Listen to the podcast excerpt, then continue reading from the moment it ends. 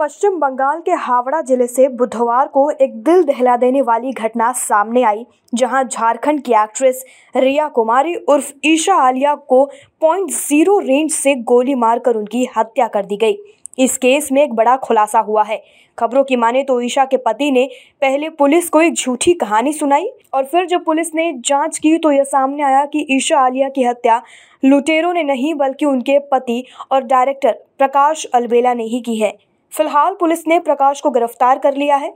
इससे पहले वो पुलिस को लूटपाट की कहानी बता रहा था। पुलिस आज उसे कोर्ट में पेश करेगी। अब आपको बता देते हैं कि ईशा के पति ने पुलिस को झूठी क्या कहानी बताई थी। पुलिस ने बताया कि ईशा और प्रकाश सोमवार को अपनी बेटी के साथ कार से कोलकाता रवाना हुए थे। बीच में लूटपाट की नीयत से कुछ बदमाशों ने गाड़ी रोकी। उनसे प्रकाश का विवाद हुआ।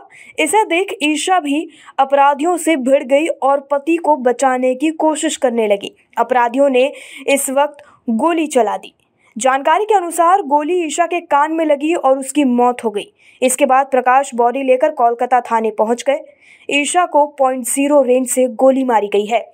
इस पूरे मामले पर ईशा के परिवार वालों ने भी प्रकाश पर कई आरोप लगाए हैं। हावड़ा ग्रामीण एसपी स्वाति भंगालिया ने बताया कि ईशा के परिवार वालों ने प्रकाश के खिलाफ मामला दर्ज कराया है। परिवार ने इनके खिलाफ कई तरह के गंभीर आरोप लगाए हैं। परिजनों का कहना है कि वह पहले भी रिया की पिटाई करता था, उन्हें टॉर्चर भी करता था। दोनों की दो साल की बेटी है। दोनों बेटियों को अभी पुलिस थाने में रखा गया है। कल देर रात तक उनके परिजन बच्ची को थाने से बाहर लाने के लिए परेशान रहे, लेकिन पुलिस ने बगैर किसी आधिकारिक जानकारी के भेजने से इनकार कर दिया। ईशा आलिया के रिश्तेदार कोलकाता में रहते हैं, जो देर रात थाने पहुँचे। बच्ची के लिए दूध और दूसरी चीज़ें ले गए। एक रिपोर्ट के मुताबिक बॉलीवुड के अभिनेता रमन कुमार से हुई बातचीत के मुताबिक वो मूल रूप से हजारीबाग की रहने वाली थी। रांची के टैगोर हिल एरिया में उनका फ्लैट था। इसी फ्लैट में पति प्रकाश अलबेला और दो साल की बेटी के साथ रहती थी।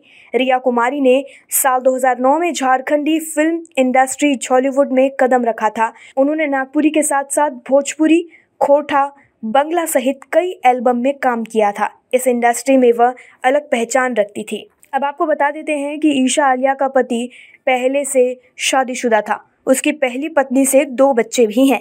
ईशा आलिया के पैतृक गाँव में अभी कोई नहीं रहता। ईशा आलिया को चौपारण में आसपास के लोग बबीता के नाम से जानते हैं। चौपारण के महुदी में उनका घर है, लेकिन वहाँ अब कोई नहीं रहता है। अब खबरें पाइए सबसे पहले हमारे मोबाइल न्यूज़ एप्लीकेशन पर। एंड्रॉइड या आईओएस प्लेटफॉर्म पर जाइए एच डब्ल्यू न्यूज़ नेटवर्क को सर्च कीजिए डाउनलोड कीजिए और अपनी सुविधानुसार भाषा का चयन कीजिए। खबरों की भीड़ में अपने काम की खबर पाते रहिए।